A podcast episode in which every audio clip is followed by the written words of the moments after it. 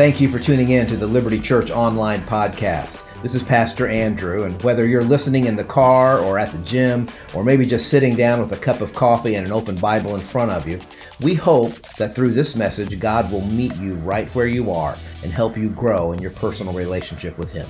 So, let's jump right into this week's study of God's Word together.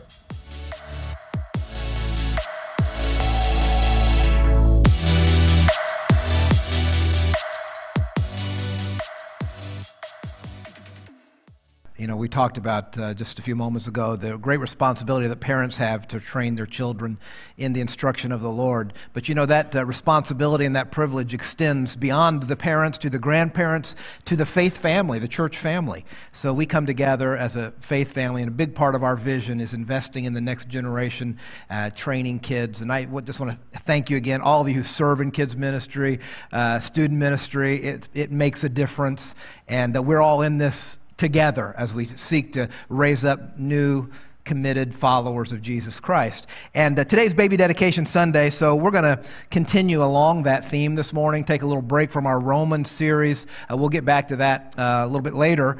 Um, but I want to talk to you this morning just about the kind of influence that you can have and I can have in the lives of kids because they need it. They need direction. That video pointed it out so clearly. Uh, and so I'm titling this morning's message, Three Questions That Every Child asks. Okay, three questions. Now, they ask a lot of questions. And the funny thing is, they don't really verbally typically ask these questions. Uh, mine never did. Um, but in their little undeveloped minds in ways they don't even comprehend, they're looking for answers to these three questions. And I want to start off the message by addressing any of you in the crowd who are 30 years old or older. All right, I'm looking around. There's a few of you over 30. Um, okay, 30 years old or older. And here's my question to you How many of you remember uh, growing up uh, some uh, elder in your life, a, a parent, a grandparent, you know, some caregiver in your life, ever giving you what I call the back when I was a kid talk? You know what I'm saying? So you're like a kid and you're, you're whining and you're complaining about something, and then one of your elders says, I don't know what you're crying about. You know, back when I was a kid, right? Um, or, uh, man, you think you've got it tough. Well, you know, back when I was a kid, and then they just kind of fill in the blank with some hardship or struggle that they had. And the point is, you know, kids today, you know, they got it a lot easier. They don't realize how good they have it. um, listen, my dad grew up in an orphanage during the Great Depression. So I'm telling you, he had some legit, back when I was a kid, hardship stories, and I heard a lot of them uh, growing up. Now, let me ask you though 30 years and old, older, now if you're a parent, okay, and a grandparent, how many of you have given that back when I was a kid talk, right? I, mean, I, think every generation to some degree, you know, falls back on that. And, and listen, the reason that we do that is because um, there are some things and some uh, principles and some truths that our kids and our grandkids can learn from the time when we grew up as kids. Because, you know, in many ways, uh, maybe materially, uh, maybe when it comes to the creature comforts of life. In many ways, maybe your kids or grandkids have it easier than you did when you were growing up. But while they may have had it easier in some of those material realms, I, listen, I want to submit to you this morning that in many ways, because of the, such a breakdown in our culture and our society, and so many of the crazy, haywire things that go on in our world today, in many ways, it may be tougher to be a kid today than it was just a generation or two ago. I mean, we're living in 2022, and on the things that matter most, okay, morality, uh, values, positive role models, and just the developmental space that children need to grow up. I think it, I think it could be tougher today than it was. I know it was then when I was a kid and even a generation ago. Uh, you think about the influence of social media, um, which I never had to deal with, uh, our, our culture's rapid um, distance from Judeo Christian values, which, again, when I was a kid, it was more in place than it is today, the breakdown of the family I mean, all these things contribute to, to putting kids in a very unsettled, unstable environment. So many times they just don't have time to develop and to grow up in ways that we did. And that's really the basis of this morning's message because these are truths that I want to share with you this morning. These are truths that at some level, all of us probably have opportunities to speak them in to the next generation, to speak them into the lives of children that we have influence over. And if you're a parent or a grandparent, even a future parent, you're going to be dialed into this message. I mean, come on, three questions that every child asks. You're going to be paying attention. But let me also add this even if you're not a parent and you don't ever plan to be a parent, or maybe your children are grown, even if that describes you, I want you to be dialed in because you were a kid once, and how these questions were answered by your parents or your caregivers, your guardians, played a significant role in the person you are today, either for better or for worse, good and bad. And we both have, we both have each, right? Good and bad. But how these questions were answered in your life during your developmental years really played a significant role in the person you are today. Um, so I want you to think about them and consider them as well. And what's interesting, I mentioned earlier, these are questions that are rarely, if ever, actually asked by children.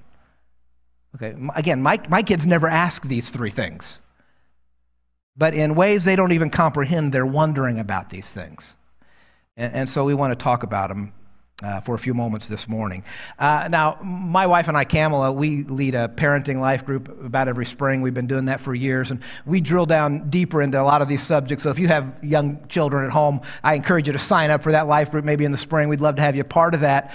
Uh, but here's how we start off every group. I start off every group, every year we do the parenting life group. I start off by acknowledging look, I am by no means a perfect parent. I used to be before I had kids. You know how that works, don't you? I mean, you're in the grocery store, my kids will never do that. Okay. If you don't have kids, you don't know. Okay, so, so I, I had all the answers back before they actually showed up. And then I realized, hey, this is way, this is way more difficult and complicated than I had first imagined. And so we come to God's Word because parenting is a difficult task. It really is. We come to God's Word for wisdom and for guidance. And even though the Bible is not a step by step, you know, how to raise your kids, whatever the Bible says about parenting or any other subject is true, and it's right, and it's from God. And so we open the Bible this morning just for some practical counsel on answering these three critical questions that every child will ask. Okay, so let's take a look at, at them. And, you know, in, in, some ways I could say these are three questions that they ask, and these are three questions that need answered by you and me, the people in their lives. They're going to try to get these answers somewhere, and we want to be the ones who provide the right answers to these three questions. Okay, so here's the first question every child asks it's this Do you love me? Do you love me?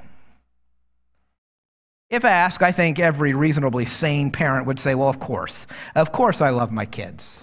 So I guess perhaps the better question would be Does your son or your daughter or your grandson or your granddaughter know that they are loved unconditionally and that it is not based on their merit or their performance? Do they know that? That you love them, no strings attached, when they succeed and when they fail when they're good, when they're bad. Uh, it's interesting, you know, because of our sin nature, which we inherited from Adam, and we've been talking about that in Romans actually, no, none of us are ever born into this world knowing that God unconditionally loves us. None of us are. And so what happens? You know, when, when, we, when we're born into this world, we start to figure out, hey, I was created, somebody put me here, and we start to think about God, and we think, okay, I wonder if he loves me, and we're not convinced that he does. And so, what do people do? They start trying to act good and be good and go to church and, you know, jump through all these religious hoops in some way to earn God's love, you know, because they think, we, we think that it's based on our performance. We're not convinced of it. But then we're exposed to the gospel, the good news of Jesus. And, you know, Romans, you know, 5 8, that while we were still sinners, God demonstrated his love for us in this. While we were still sinners, Christ died for us. And the gospel kind of turns the light on for us. And we realize, oh, okay, now I see God's love for me is unconditional. It's not based on my performance, it's not based on my merit, it's based on what Jesus did for me. Yeah, that's the good news. That's the gospel.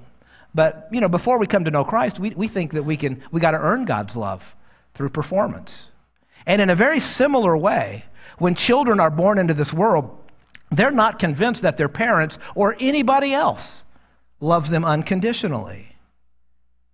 They need to be shown that. And if we don't show them that, listen, if we don't show them that they are loved unconditionally, they will spend the rest of their lives trying to earn it trying, to, uh, trying to gain our approval. And that's just going to lead to a lot of other insecurities and dysfunctions in their life. They need to be assured that they are loved. Now, we close every service that way, don't we? It's so important for every person to know they are loved by God, and in this case, in this context, by their parents and their family. And there are a lot of things we could say or you could read about this question, you know, that your kids have, you know, do you love me? Uh, but in one 30 minute sermon, let me just say this. Whatever your child or your grandchild's love language, whatever their personality type, the one thing that you can give them that will express that you love them unconditionally more than anything else, the one thing that you can give them is your attention. They long for it. They hunger for it. They're crying out for it. And if they don't get it, somehow, some way, somewhere, it will show up in their life in very negative and destructive ways. How do you communicate that you love them? And give them your attention.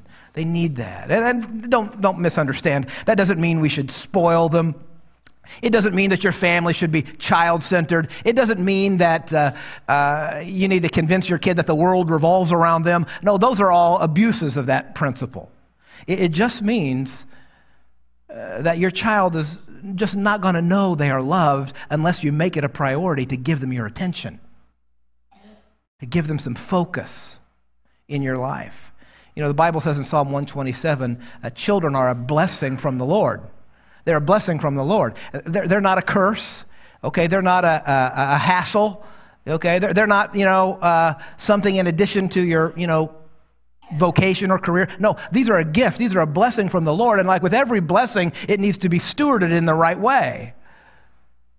And it starts by giving them our attention. If you're following along in a Bible, there's a fascinating but sad account in the scriptures. It's found in the Old Testament book of 2 Samuel, and it's about King David and his family. Um, now, David, we've talked about this before. Um, David had a lot of good qualities. Um, we did a series on Psalms, I think, earlier this year, and we, we learned about a lot of the good qualities that King David had. Being a father, being a parent, was not one of the roles he excelled in. I mean, he really struggled. His family was a mess.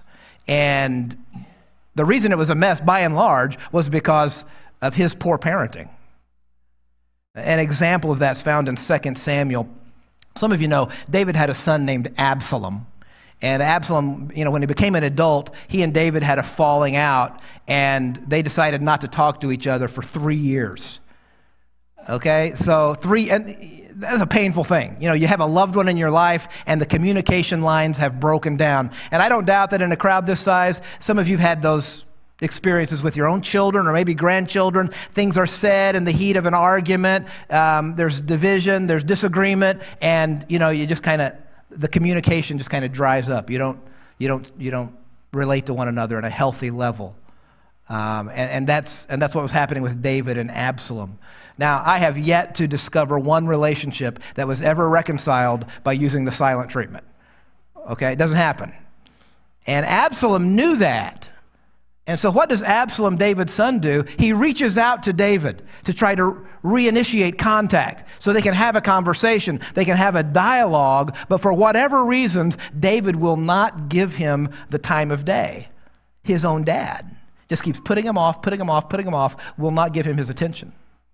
And so, what Absalom does is that he goes to David's right hand man, kind of his assistant. He was the general in David's army, a guy named Joab. And he contacts Joab and says, Hey, could you help me get an appointment with my dad? All right? That's how distant and removed and neglectful David was for Absalom. And we don't know if David told Joab to not do it or not, but for whatever reason, Joab, he won't even meet with Absalom. And so there's this division, this broken line of communication between David and his son Absalom. And I want to read to you what happened. It's again found in 2 Samuel chapter 14. I can get it up on the screen. Uh, verse 29 says, Absalom sent for Joab, okay, David's assistant. Absalom sent for Joab in order to send him to the king, but Joab refused to come to him. So he sent a second time, but he refused to come. Then Absalom said to his servants, Look, Joab's field is next to mine, and he has barley there. Go and set it on fire. So Absalom's servant set, servants set the field on fire. Then Joab did go to Absalom's house and said to him, Why have your servants set my field on fire? You know why? You know why, you know why Absalom set the field on fire? He was crying out for attention, right? He got it for sure. He, he definitely got it this time. Joab, what do you do? Well, why have you set my field on fire? Well, I've been trying to contact you. I've been trying to reach out to my dad. I've been trying to restore a conversation and communication here, but everybody's neglecting me. And so Absalom acts out by setting Joab's field on fire. Now, here's the moral of the story. Here's the lesson from David's poor parenting example there, and it's this Our children and our grandchildren long for us to willingly give them our attention. But if we don't, they'll set some fields on fire. You know what I'm saying? They'll do some things to make sure they get our attention. They'll flunk out of school even though they're intelligent enough to make it and pass. Uh, they'll get arrested, even though they know better. They will experiment with drugs or alcohol or, or start trying to get the attention of others through sexual promiscuity or hanging out with the wrong crowd or, or whatever it takes. And it doesn't justify or excuse their bad behavior, but listen, they will set some things on fire and it'll bring consequences upon them and grief and hardship to your family. Absalom and David, their relationship was destroyed, and Absalom just starts acting out and, and yeah, look at me, you know, I, you know, how, how different things might have been if David would have said, or David would have been the, the bigger man, he's the father, okay? If he would have initiated contact and said, Absalom, we got to talk. We got to talk. David never did that. He never gave Absalom his attention. Now, here's the good news. And when it comes to parenting, you know, every child asks, you know, do you love me?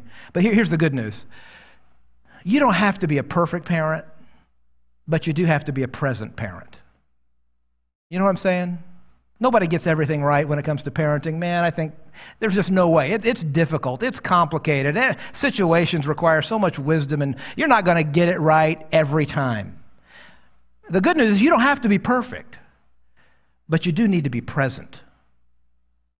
And that can be a very difficult thing for us sometimes.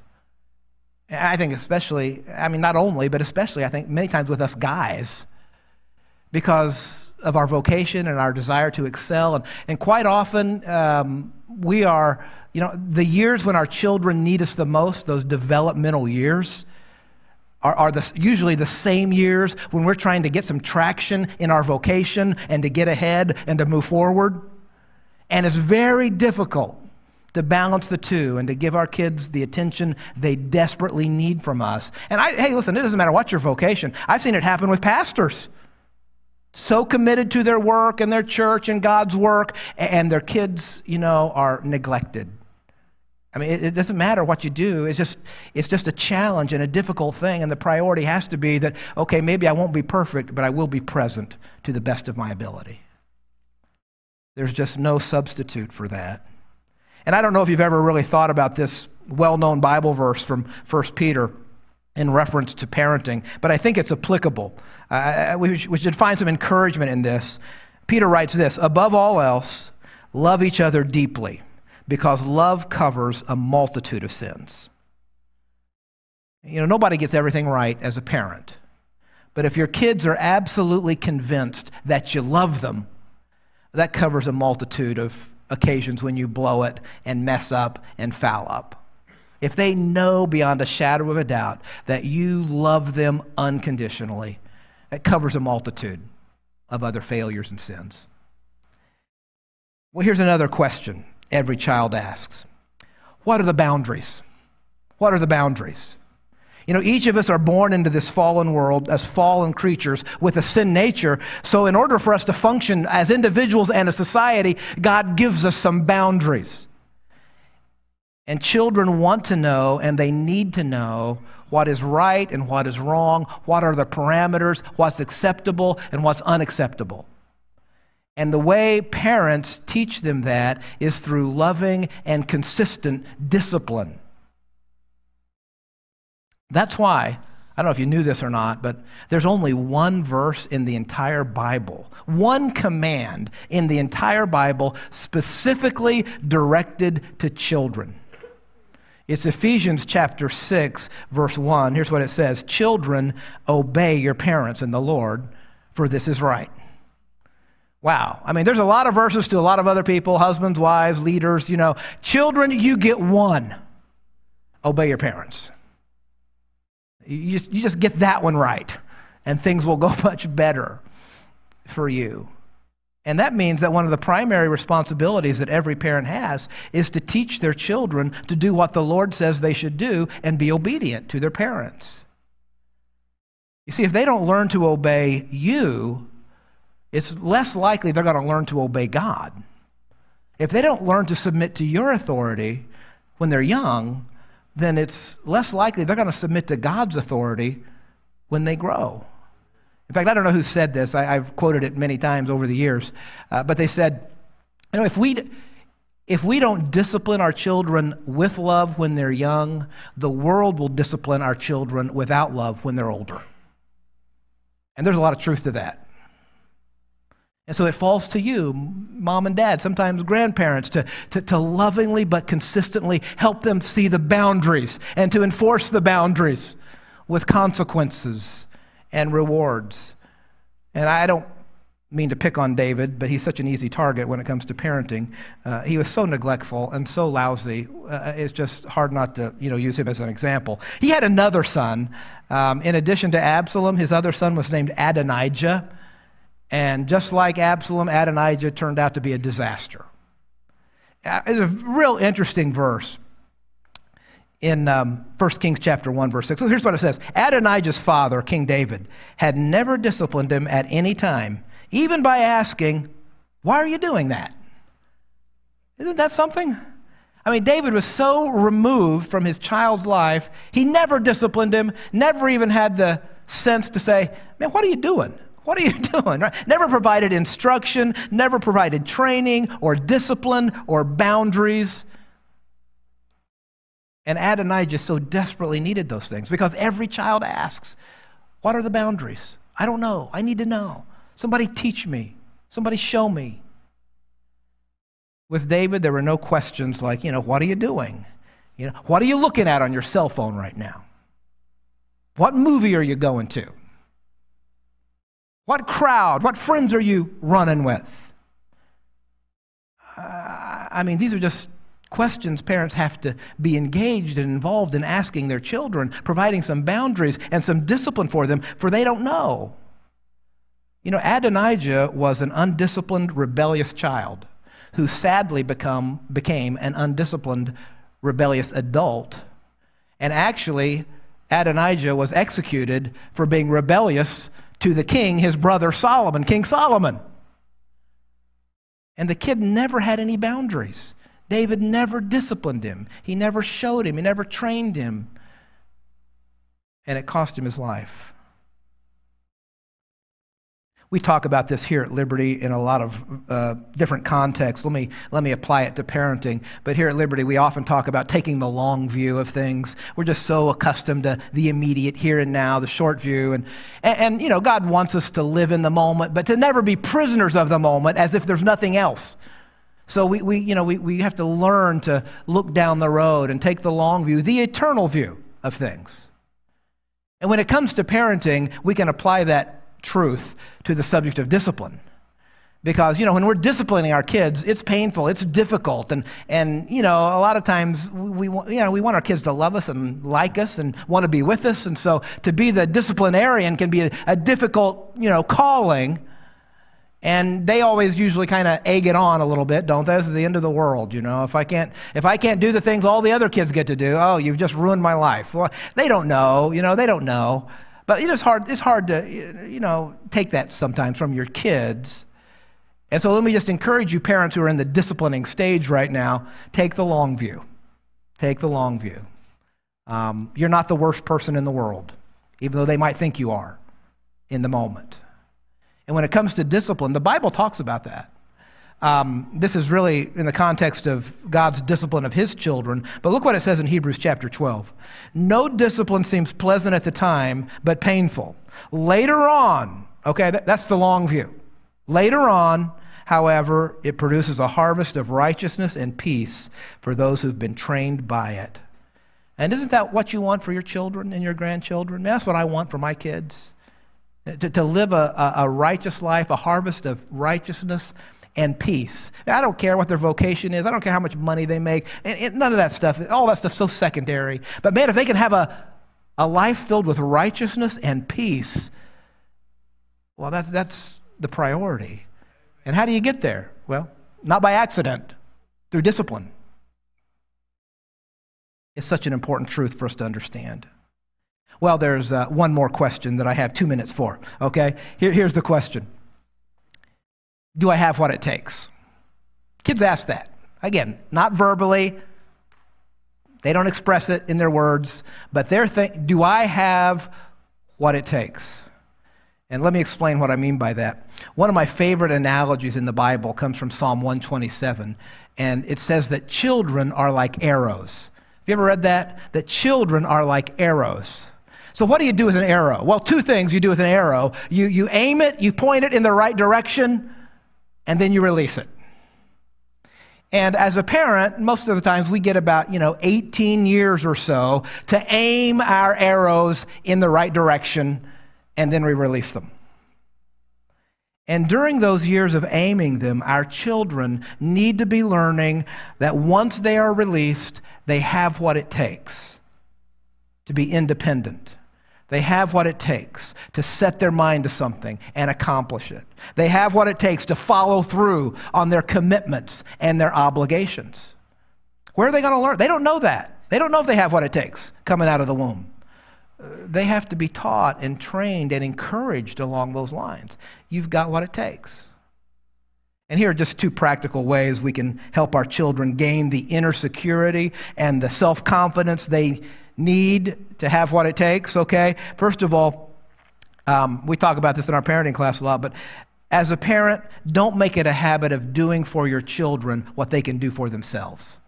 Does that make sense? Just don't, don't, sometimes you have to, you're in a hurry, whatever, but don't make it a habit of doing for them what they can do for themselves. Now, obviously, when a baby is born, they can't do anything for themselves. But little by little, as they grow, their capacity to do simple tasks and then more complex ones increases, and it actually increases pretty rapidly. And by the way, this is true for not just children, this is true for adults if you want to make someone dysfunctional, then all you have to do is just function for them in ways that they should be functioning for themselves. Does that make sense? That's the definition of dysfunctional. You, functioning for them in ways they should be functioning for themselves. And we just got to keep that in mind as parents and grandparents. You know, you're a little five year old, oh, mommy, I can't put my coat on by myself. Okay, can't or don't want to.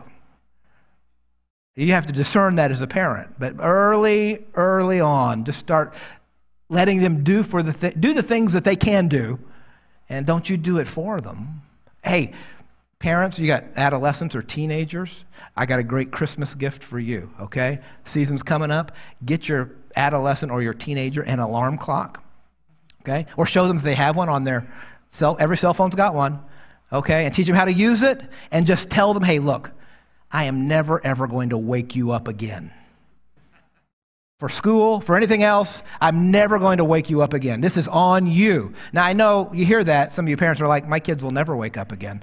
Um, so, so, you know, wake them up for church, okay? You can wake them up for church. But everything else, it's on you. Again, just a simple little practical way that, I mean, they're going to spend the rest of their life having to get up and do stuff and produce things and go to work or whatever. And again, just not doing for them what they can do for themselves. It's a simple thing, but it makes a difference. And parents mean well, um, you know, but if you do everything for them, what you're doing is really undermining their confidence, and they'll never have a chance to figure out for themselves, I can do, I've got what it takes. I can do this. I can be independent. And they need that so desperately. Here's a second way you can, do, you can kind of encourage that attitude is reaffirm to them verbally that they do have what it ta- takes. You know, start early and often by telling them, you know, I believe in you. You can do this. You know, don't underestimate how much you just expecting the best from them can help them grow into it. Something happens. Those words are powerful. I believe in you. You can do this. You've got what it takes. I can't tell you how many times I said or texted those exact words to our daughters um, whenever they're facing like a situation, a, you know, a difficult challenge, and, and just say, hey, you've got what it takes. You've got what it takes. And I can say this now because they're adults, but there were have been a number of situations over the years in which I said, You've got what it takes, and I wasn't really sure they did. Okay? Half what it took. but I said it anyway, and, and it turned out okay. So I, I mean, there's just something about it. It's not like they'll, it's not like your kids are always going to succeed or win or whatever, but just that encouragement goes a long way to giving them confidence. I, I remember I remember reading this years ago. We'll, we'll close here in just a moment, but I remember reading this years ago. I think I read this before I was even a parent and I'll pass it on with you, pass it on to you. But uh, it was written by Christian author and psychologist John Ortberg, and he was talking about an experience he had with his little girls. And uh, mom was away, his wife was away, and so he decided we're going to have a movie night. And so he and his little girls watched the movie Snow White and the Seven Dwarfs. And he'd seen it before, but he never really watched it through the eyes of a parent.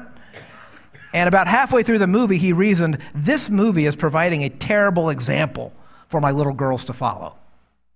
Here's a young woman hiding from her stepmother because she's allowed her fears to consume her. She takes a terrible job working for seven cranky guys because she doesn't think she's capable of doing anything more meaningful with her life. And she's just waiting around for someone to come and rescue her, singing, Someday my prince will come. And so after the movie, here's what he wrote after the movie finished, I wanted to tell my little daughters, girls, do not be like Snow White. If you ever find yourselves in her situation, don't hide from your stepmother. Confront her face to face and tell her to come to grips with the aging process. tell her that you won't put up with her neurotic insecurities about her f- fading attractiveness and that she needs to grow up and find a good therapist. As for the seven short, cranky guys, tell them to get a life. And if they can't handle the basic challenges of hygiene and housekeeping, they need to find some other codependent person to enable their poor domestic choices and habits. And don't spend your life waiting around for a prince to come and rescue you. Find meaningful work, serve God, and serve others. And when it's time to find a prince, let daddy choose one for you. Ah. Hey, there you go. That's the best thing I've read all day. Um, well, again, on this subject of having what it takes, here's a great Bible verse to keep before your children and keep before your grandchildren. Because it's so powerful. It's Ephesians chapter 2, verse 10. And it simply says, For we are God's masterpiece. He has created us anew in Christ Jesus so we can do the good things He planned for us long ago. And that really is an amazing thought, isn't it? I mean, you consider all of God's wonderful and beautiful and miraculous things, all the things that God has created from starry skies to moonlit nights to mountains to the ocean to, uh, you know, sunsets and sun, all these beautiful things that God has powerfully created. And he says, My masterpiece, though, is people. You're God's masterpiece. And he has good things planned for people when they open up their lives to him and surrender to his son Jesus. You're his masterpiece. He's got some good things planned for you. And a lot of kids, I know most kids, to some degree, they grow up wishing they were different. They wish they were taller or stronger or prettier or skinnier or smarter or, or, whatever. And they desperately need parents, grandparents, kids ministry leaders, student ministry leaders to speak God's truth into their life and to say, You are God's masterpiece. You are created in Christ Jesus to do good things He has planned for you. You've got what it takes to do everything that God has planned for you, not in your power, but in His. And that's the message each and every one of us need to pass on to the next generation. It'll make a difference. It'll make a difference. I mean, I think of these buildings here on this campus kids ministry, church, kids church, preschool, nursery. Hey, listen, those are the leaders of this. They're going to be sitting where you're sitting a generation from now. And we've got this moment in time, this opportunity to invest in them in such a way to, to use our influence to, to nudge them in the direction of following Jesus. And we just can't do it without answering these three questions for them.